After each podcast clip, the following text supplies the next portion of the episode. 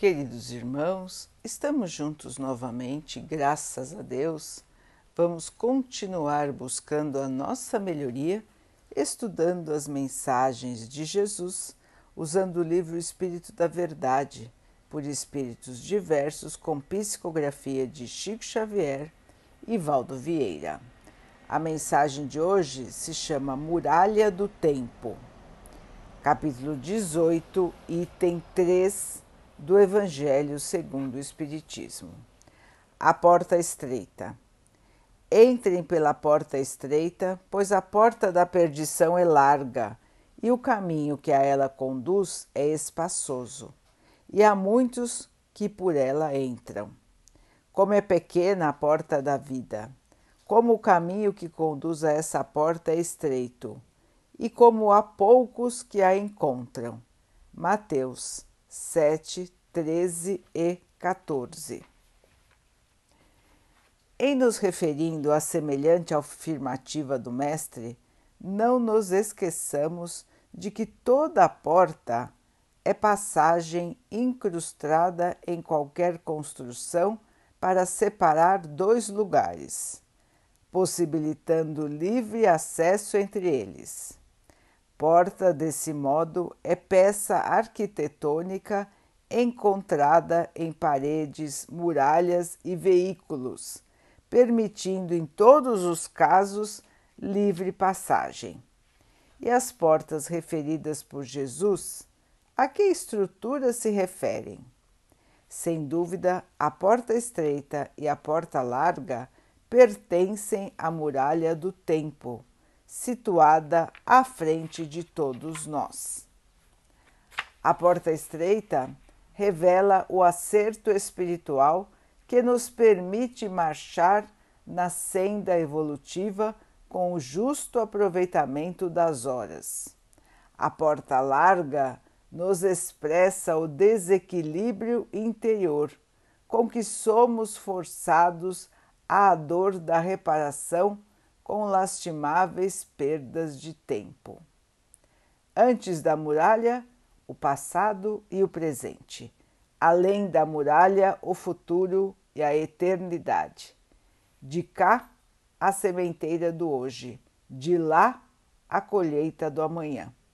A travessia de uma das portas é ação obrigatória para todas as criaturas.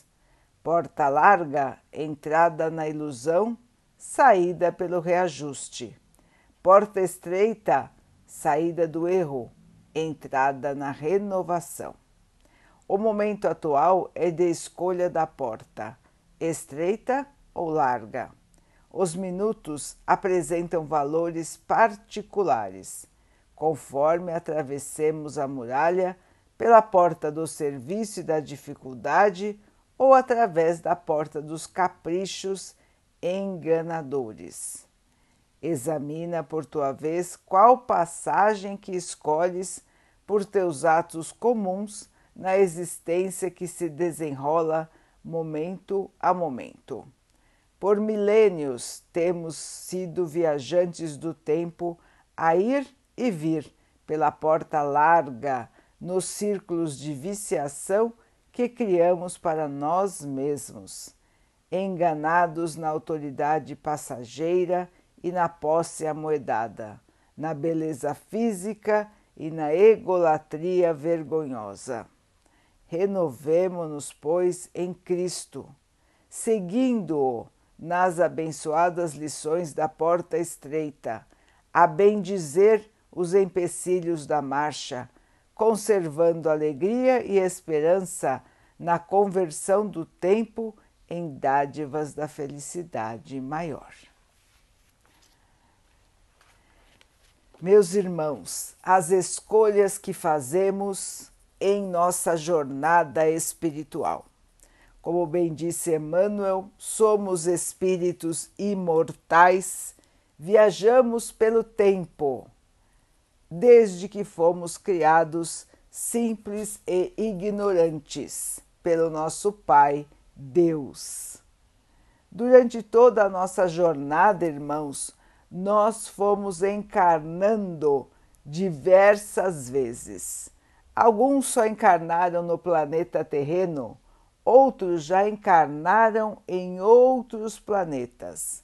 E todos trazem a vivência de várias encarnações onde tivemos que escolher portas largas ou portas estreitas. Quer dizer, nós tivemos que escolher caminhar no caminho correto, o caminho do bem, da humildade, do trabalho, da bondade, ou pelo caminho mais largo, o caminho mais fácil, da posse, do luxo, do egoísmo, da vaidade, das, da falta da, do desenvolvimento moral. Assim, irmãos, conforme o nosso nível de consciência espiritual, nós fomos escolhendo. Em geral, nas primeiras encarnações, a maioria dos seres passa pela porta larga. Não conseguem enxergar nenhum tipo de vantagem em se sacrificarem. Não conseguem ver nenhuma vantagem no sofrimento. E só pensavam em si mesmos. Conforme os anos vão passando, as encarnações vão passando, todos nós vamos aprendendo que o egoísmo, que a vaidade não nos levam a lugar nenhum. Nós acabamos ficando presos em encarnações difíceis, encarnações de sofrimento, porque nós ainda não burilamos o nosso espírito, nós ainda não purificamos o nosso espírito. E até hoje, meus irmãos, no planeta terreno, nós assistimos e nós passamos por muitas dificuldades, porque o nosso espírito ainda guarda no seu interior muita inferioridade. Só a partir do momento que nós retirarmos do nosso coração, das nossas atitudes, dos nossos pensamentos, a maldade, é que então estaremos prontos para passar pelas portas estreitas. E assim, em nossas próximas encarnações, teremos mais felicidade do que dificuldades. Então, irmãos, nós podemos ver que as facilidades e as dificuldades estão ligadas às nossas próprias escolhas. Somos nós que criamos as sementes do hoje que vamos colher no futuro. Ninguém é obrigado a agir de um jeito ou de outro. Todos têm a liberdade da escolha, o livre arbítrio. Cada um escolhe como quer conduzir a sua vida. Cada um escolhe quanto tempo vai demorar para a sua completa evolução. Está em nossas mãos. É sempre mais fácil escolher, satisfazer as nossas vontades e desejos. O sacrifício em benefício dos outros ainda é bastante difícil para nós. Mas, meus irmãos, vamos nos lembrar do exemplo máximo do nosso Mestre Jesus. Governador espiritual da Terra, o espírito mais evoluído de nosso planeta, reencarnou. Não precisava fazer isso. Reencarnou para nos mostrar o exemplo do, do amor, o exemplo do bem, o exemplo da humildade. Nos mostrou com a própria carne. Foi sacrificado por nós, porque trazia uma mensagem que irritava os governantes da época, uma mensagem que não vinha de encontro aos valores que eram cultivados em sua época. Então os irmãos acharam melhor eliminar aquilo que seria uma ameaça ao seu estilo de vida. E até hoje, meus irmãos, nós estamos lembrando dele, lembrando de suas lições e buscando a nossa conversão ao amor. Irmãos, é a transformação, é a transformação do nosso coração, dos nossos sentimentos, pensamentos. E nós temos todos os dias oportunidade de mudar. Não vamos ficar presos nas convenções. Não interessa, irmãos, se até ontem nós fazíamos as coisas de um jeito mais egoísta, orgulhoso, vaidoso. A partir de hoje nós podemos mudar. Não interessa se há umas horas atrás eu errei, escorreguei e acabei me comportando mal. A partir de agora eu posso mudar, eu posso fazer diferente, eu posso me arrepender, pedir desculpas e recomeçar. Sempre é tempo, irmãos, da transformação verdadeira.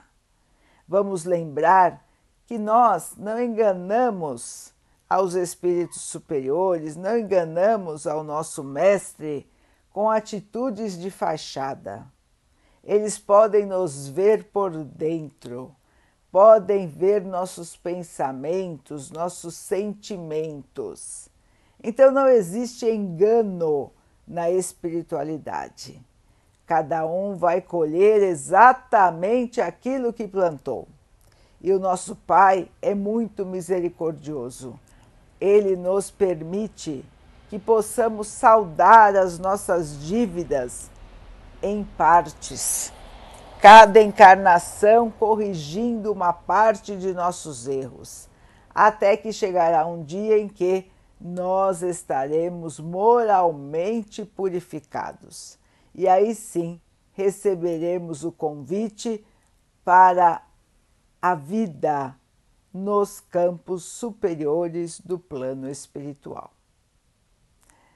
Enquanto isso, irmãos, nós vamos e voltamos escolhendo as portas da melhor maneira possível. Queridos irmãos, vamos sempre seguir buscando a porta do sacrifício, a porta da dificuldade, a porta da dedicação, a porta da humildade, a porta do trabalho no bem. É essa porta, meus irmãos, que nos levará à nossa felicidade. Vamos então orar juntos, irmãos, agradecendo ao Pai por tudo que somos, por tudo que temos, por todas as oportunidades que a vida nos traz para a nossa melhoria, que possamos crescer, evoluir, purificar os nossos espíritos. Que o Pai possa assim nos abençoar e abençoe a todos os nossos irmãos. Que Ele abençoe os animais, as águas, as plantas e o ar do nosso planeta e que possa abençoar a água que colocamos sobre a mesa para que ela possa nos trazer a calma e que ela nos proteja dos males e das doenças. Queridos irmãos, fiquem, estejam e permaneçam com Jesus. Até amanhã.